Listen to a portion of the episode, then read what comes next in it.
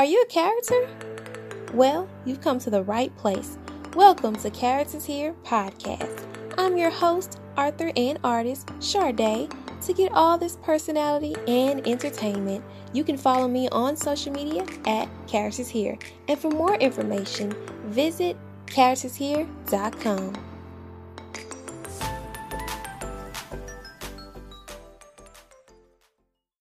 Hey everybody, welcome to Characters Here podcast. I am your host Sharday, and this is That's Offensive Part 2 Idols. Let's start off by defining the word idolatry. And this is what I found from the Encyclopedia Britannica's website.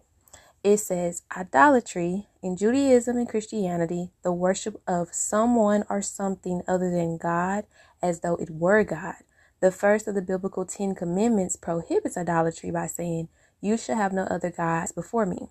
Several forms of idolatry have been distinguished. Gross or overt idolatry consists of explicit acts or reverence addressed to a person or an object, as in the sun, the king, an animal, a statue. This may exist alongside the acknowledgement of a supreme being. For example, Israel worshiped the golden calf at the foot of Mount Sinai, where it had encamped to receive the law and the covenant of the one true God.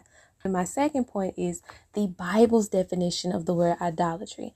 This comes from the book of Exodus, chapter 20, verses 1 through 17. I'm using the New King James Version. So this lists off the Ten Commandments. And God spoke all these words, saying, I am the Lord your God, who brought you out of the land of Egypt, out of the house of bondage. You shall have no other gods before me. You shall not make for yourself a carved image, any likeness of anything that is in heaven above, or that is in the earth beneath, or that is in the water under the earth.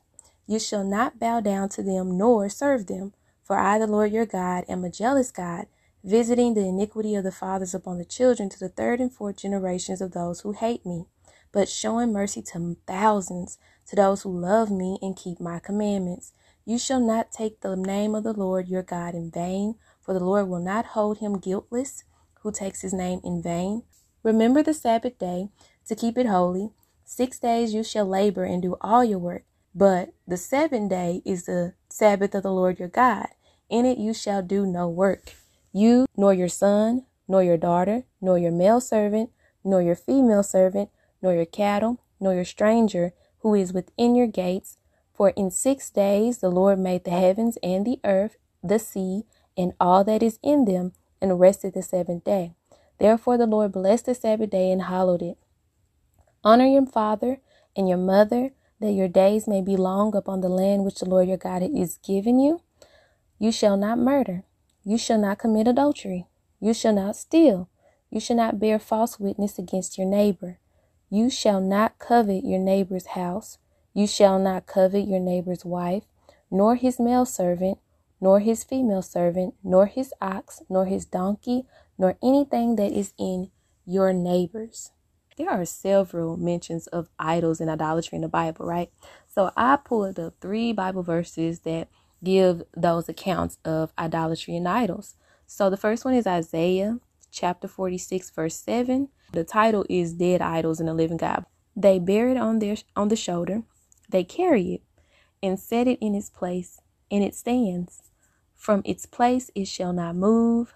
Though one cries out to it, yet it cannot answer, nor save him out of his trouble. The next one is Habakkuk. That's uh, chapter 2, verses 18 through 19. The title is Woe to the Wicked, and it reads, What profit is the image that its maker should carve it? The molded image, a teacher of lies, that the maker of its mold should trust in it to make mute idols. Woe to him who says to wood, Awake! To silent stone, Arise! It shall teach.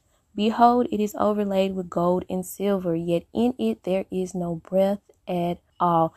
The last verse um, that I looked up was in Acts chapter 17. It's in verses 22 to 34.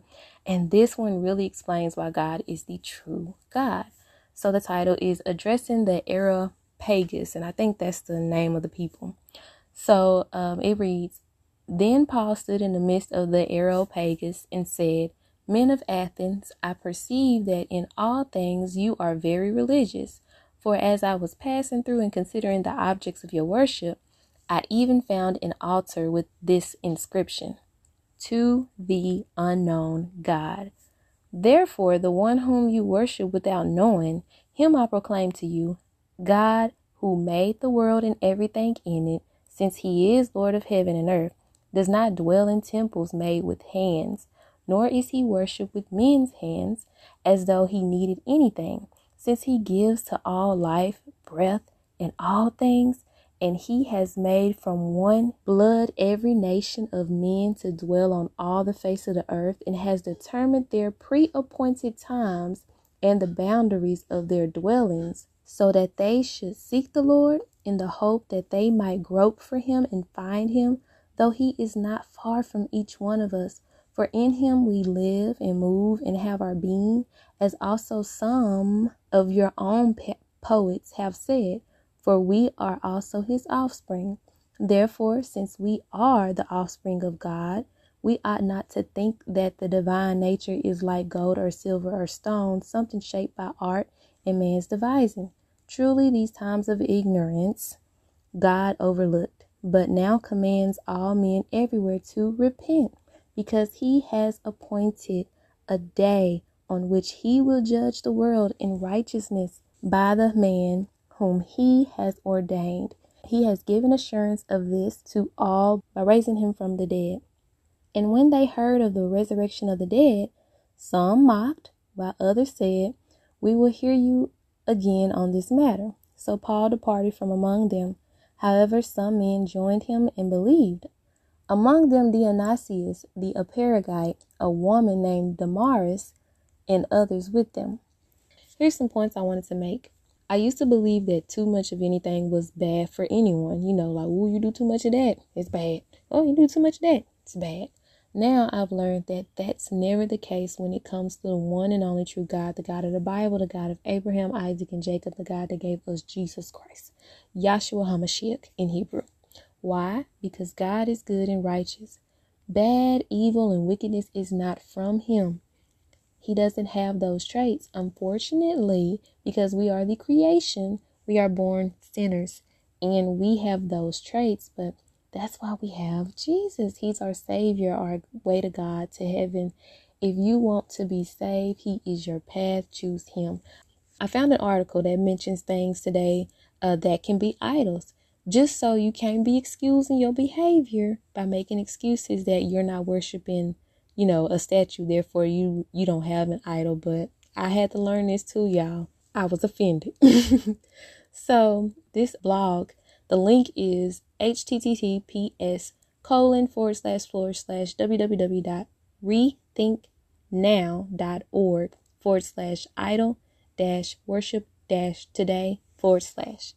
Okay. And this is, I'm going to be quoting, so start the quote. I'm not saying we should rid ourselves of the things on this list. For many of the things, that will be impossible.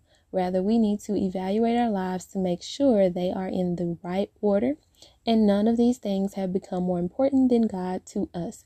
When that happens, it's idolatry. With that in mind, here are six modern day idols we still worship. Okay, end quote. Let's get into it. The first one is called our identity. I just had a long talk about this. So let's get into number one. Start the quote. Number one, our identity.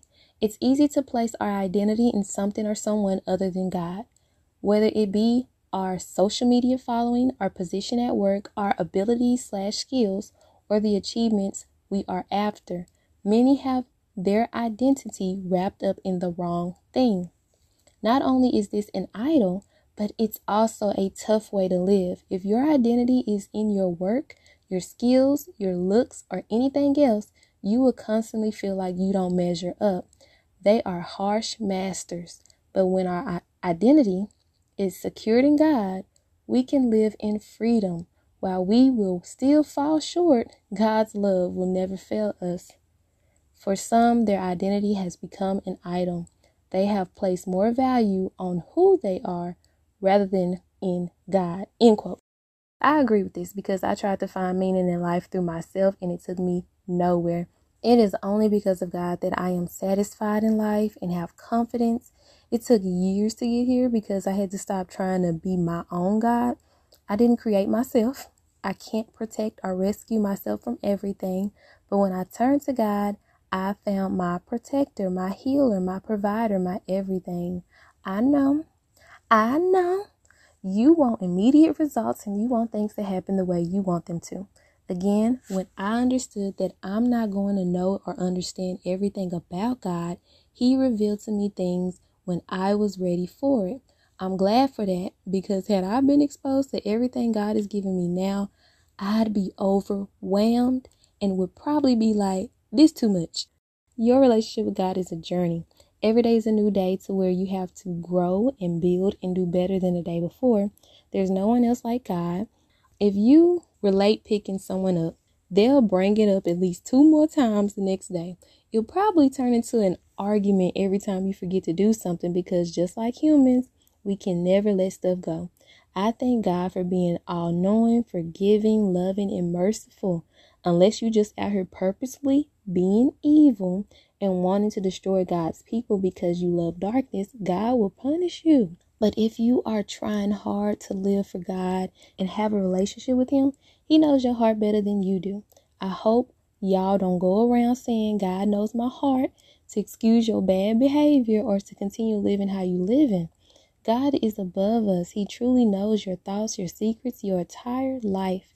You can lie to people and yourself, but you cannot lie to Him. So if you are making yourself and your identity an idol, it's time to step off that pedestal. Number two, start the quote money slash consumerism. It doesn't matter if you have money or are broke. The pursuit of money and the acquisition of things is an idol for many in our culture. Many people trust their money more than they trust God. Money isn't the problem, it's how we use and view it that can become a problem. If the motivating factor in your life is money and not God, then that's an idol.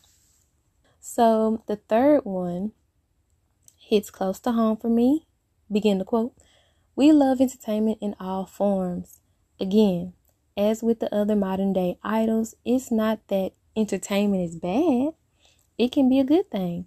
But when our lives become all about the search for entertainment and chase of the best experiences we can find, then it's become an idol. It's become more important than God. I would argue that entertainment is good and a gift from God, but we should worship the giver not the gift. End quote. So this is what I said. I started to watch more Christian content, and there's some really good Christian content, like movies. I've also tried to stop watching a lot of worldly TV shows and movies, and now because I did that, it seems 10 times worse than when I watched it regularly before. For example, try to go one week without sugar, no sugar at all. I mean, not even the sugar that you don't add. Look at the stuff you eating and leave everything that has sugar in it alone. Now, when you go back to eating it after a week, the foods that had the sugar in it, all of a sudden it just tastes like number pure sugar. It's the same with entertainment. Unfortunately, entertainment has made its way into our daily lives to where people who are not in Hollywood or a celebrity want to look and act like these fictional or unrealistic characters. It hurts more when I see children copying it and parents not stopping it, but moving along. Number four, start quote. We are obsessed with sex in our culture. It is everywhere. It might be the only thing we think about more than money. We have taken a gift from God and made it into the God of our lives. And for many, their lives are controlled by sex. The church has some blame for this. Rather than portraying sex as a good gift from God, in recent history they have heaped guilt and shame. You could argue this is one of the factors that brought the over exaggeration of sex, but regardless of how we got here, for many today, sex is an idol. We value it more than we do God. End quote. I agree with the church not doing its part in talking about sex. I would also blame adults and parents before like with entertainment, which is some of what sex is tied to. Sex is everywhere. Unfortunately, people aren't being realistic when it comes to sex education. I learned about sex through my peers in middle school. I believe it's the same for most kids. For parents to have had sex to get us here, it's amazing how many parents don't want to talk about sex with their children. I learned about the birds and the bees, which is a terrible name, by the way, from watching parents on TV shows try to have a PG or PG 13 conversation with their teens about it. Sex is in the songs we sing, sex is in the movies and TV shows. Sex is a part of life. Personally, I don't think a child is too young to know about sex. I didn't say a baby or a toddler because they have to have some comprehension of words and meanings, people and bodies. No, you don't have to start out with the details, but tell them where babies come from, then work your way up as they grow older. Just don't wait until they are a teenager. I promise you, their friends are either talking about it or telling them about their own experiences. Talk to your kids. Now, adults have self control. I no longer judge the world because the world is sin. I judge those who call themselves saved. When you are saved, you know better. Sex was designed by God for marriage and the pleasure of procreation. If you can't live without sex, you'll die a slave to it, and that goes for all these idols. I'm going to come back to this in part three of That's Offensive, my other episode which will be called unequally yoked. So the next one is comfort.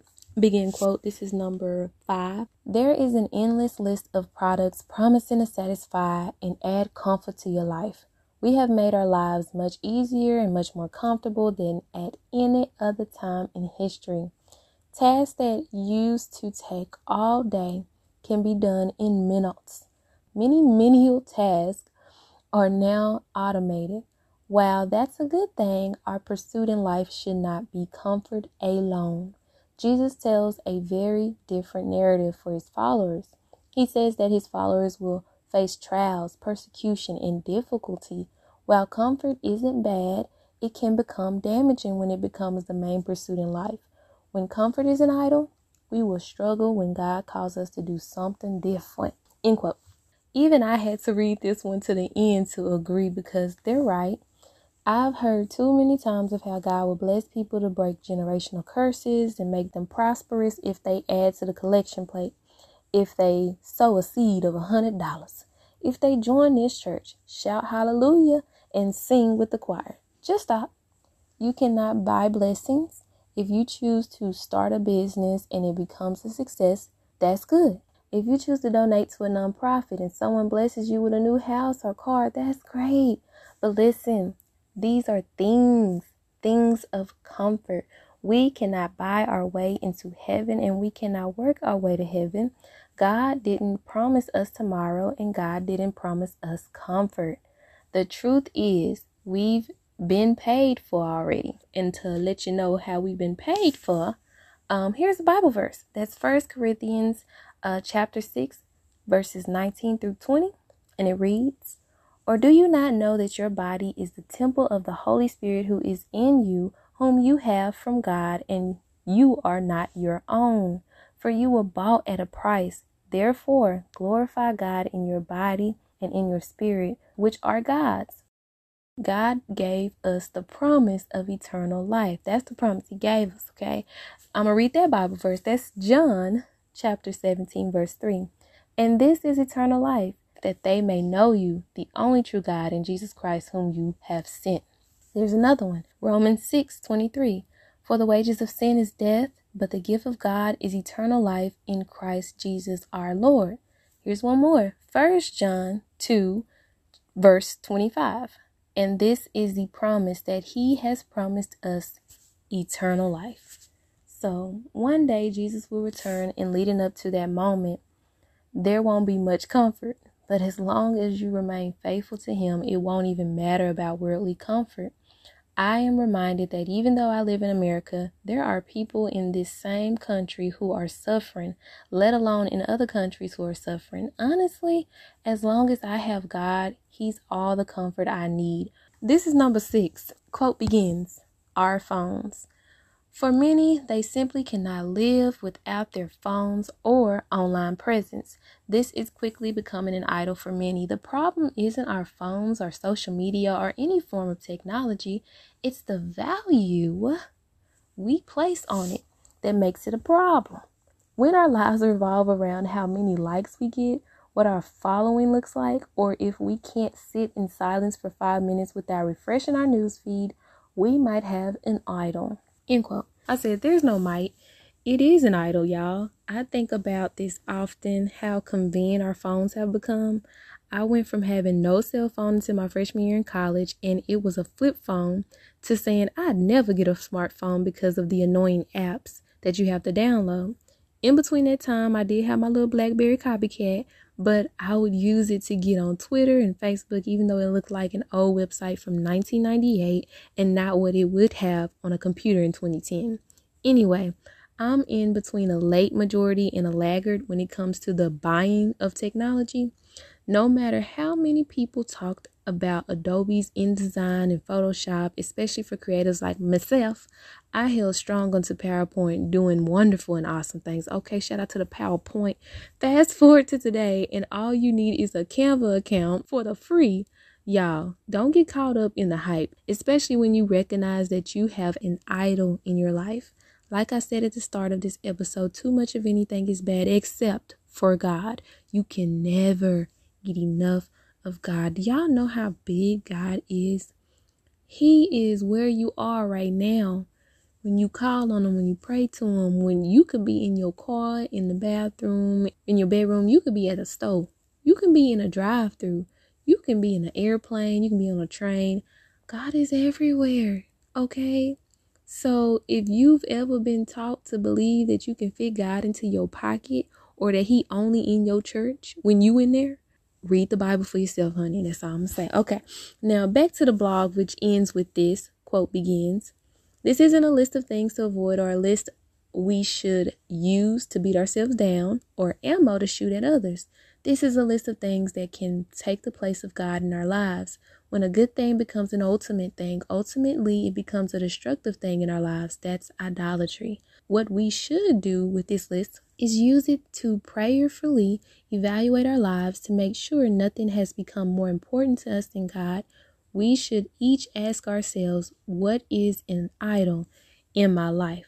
So, how do you know if something has become an idol? Here are four questions to ask yourself to help you identify idols in your life. I'm stop playing. So, here are four questions they said to ask Where do I spend my time? Where do I spend my money? Where do I get my joy?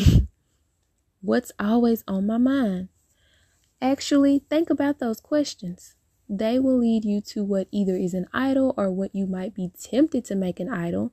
Spend some time in prayer, asking and seeking what is an idol in your life.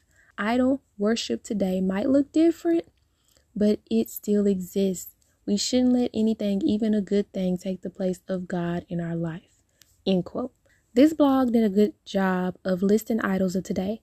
I did go to another blog to find more idols, and some of them can be subcategories for the ones we just went over. But I would like you to think about a few more like food, work, relationships with other people. Remember that God gives us the freedom to choose, but it's what we do with that. If you want God in your life, give your life to Him the best place to go first is His Word, the Bible. Because we live in this day and age, there are many commentaries and resources online to help you better study and understand the Word.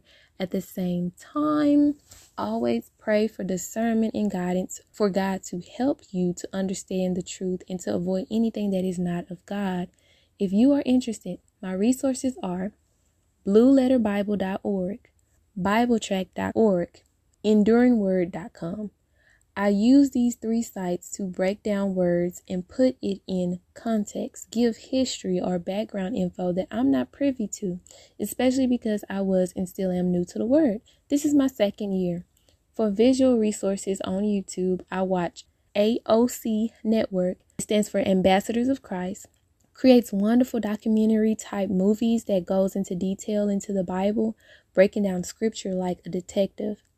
The Bible Project has a short cartoon drawing that summarizes each book of the Bible. It's very helpful if you haven't read a book in the Bible or need a reminder. Of all my resources, though, Truth Unedited is the best. He digs the deepest out of all of them, going beyond the text. Many of his videos hit close to home, and it's necessary. Start by watching his series called History of Religion. It's done in cartoon form, and I've read comments that parents also watch it with their children, which is great. Kids need to know God too. Finally, I'm big on which version of the Bible to read because there's a lot of editing going on from the past and even today. Because the King James Version is the first to be translated to English, that's the one you want to make sure the version of the Bible you read relates closely back to that one. The New King James Version is great for those of us who have a hard time following along with the early modern English. Even though it's become easier for me to understand because of the King James Version, I still reads the New King James Version because it reads like we talk today. Last but not least, BibleGateway.com is where you can go to read the Bible online or download the app. They have about every version that's printed. If you are a physical book kind of person, King James Version and New King James Version is sold in stores and online, you know. And again, I'm not telling you, oh, don't read that version, don't read that version. I'm just saying make sure it relates back closely to the King James Version because, again, some of these Bible versions out here be taking stuff out, adding stuff, and flipping and scripting. Okay. Again, I hope in all that I said that I did not offend you, but at the same time, I hope I got you thinking about your life because God's word is true. God is perfect. Jesus is perfect. Go to Him for salvation. I hope y'all enjoyed this episode. I'll be back for part three info, four ver soon. Bye. Thank you so much for listening to Characters Here podcast. We would love to be a part of your life. So leave us a review right now. And remember, don't be a stranger, be a character. Be a character.